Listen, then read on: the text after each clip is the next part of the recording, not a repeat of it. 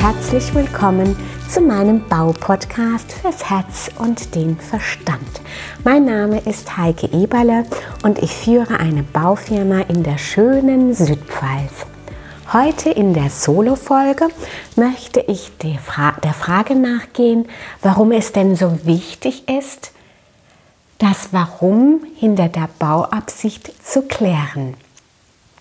Sie werden jetzt sicherlich etwas verunsichert, überrascht sein über diese Fragestellung.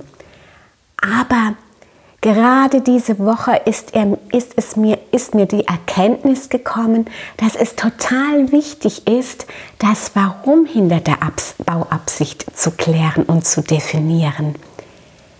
Ich möchte Sie einfach mal mitnehmen, was diese Woche in diesem Telefonat passiert ist. Ein Interessent hat mich angerufen, er möge einen Brotbackautomaten installieren. Ich eierte so irgendwie herum und plötzlich stellte ich die spannende und die alles entscheidende Frage, warum wollen Sie denn den Brotbackautomaten installieren? Und dann kam einfach eine begeisterungsvolle Antwort. Und mir ist klar geworden, dass dieses Klären des Warums plötzlich eine totale Wendung äh, vollzog.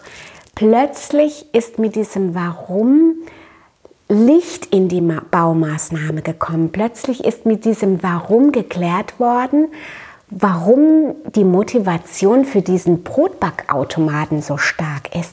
Und plötzlich ist mit diesem Warum auch die Bauabsicht viel stärker geworden. Und das Spannende daran ist, und plötzlich ist auch bei mir ein ansteckender Effekt passiert. Plötzlich war ich total Feuer und Flamme. Plötzlich war ich begeistert. Und genau das ist es auch beim Bauen.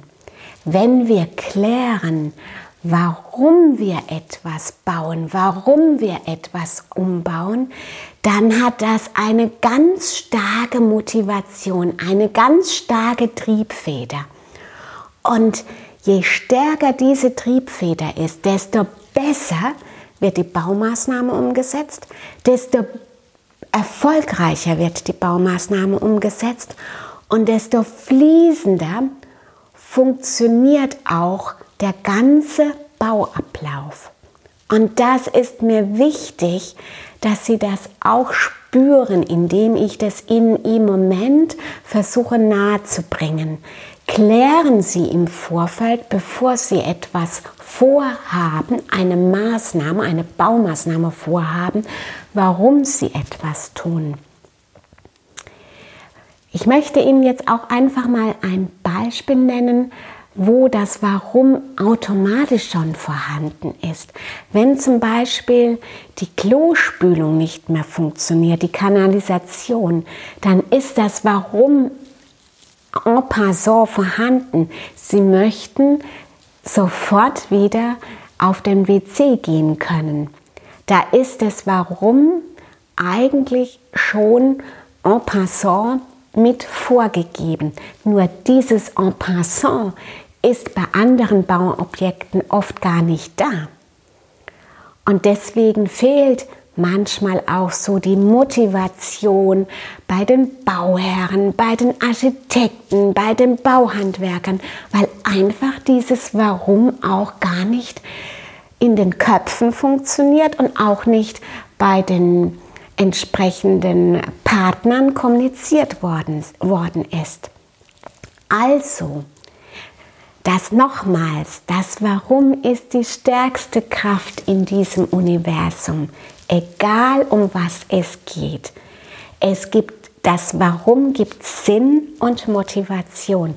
Das Warum stärkt ihre Motivation. Das Warum macht den Prozess rund und lässt ihn vollkommen fließen von Anfang bis zum Ende. Und deswegen ist es mir auch ein Anliegen, Ihnen das so klar rüberzubringen. Klären Sie das Warum, bevor Sie etwas statten, bevor Sie etwas loslegen. Und gerne lade ich Sie auch dazu ein, das Warum hinter Ihrer Erbauabsicht mit mir zu klären. Ich danke Ihnen, dass Sie heute wieder mit dabei waren.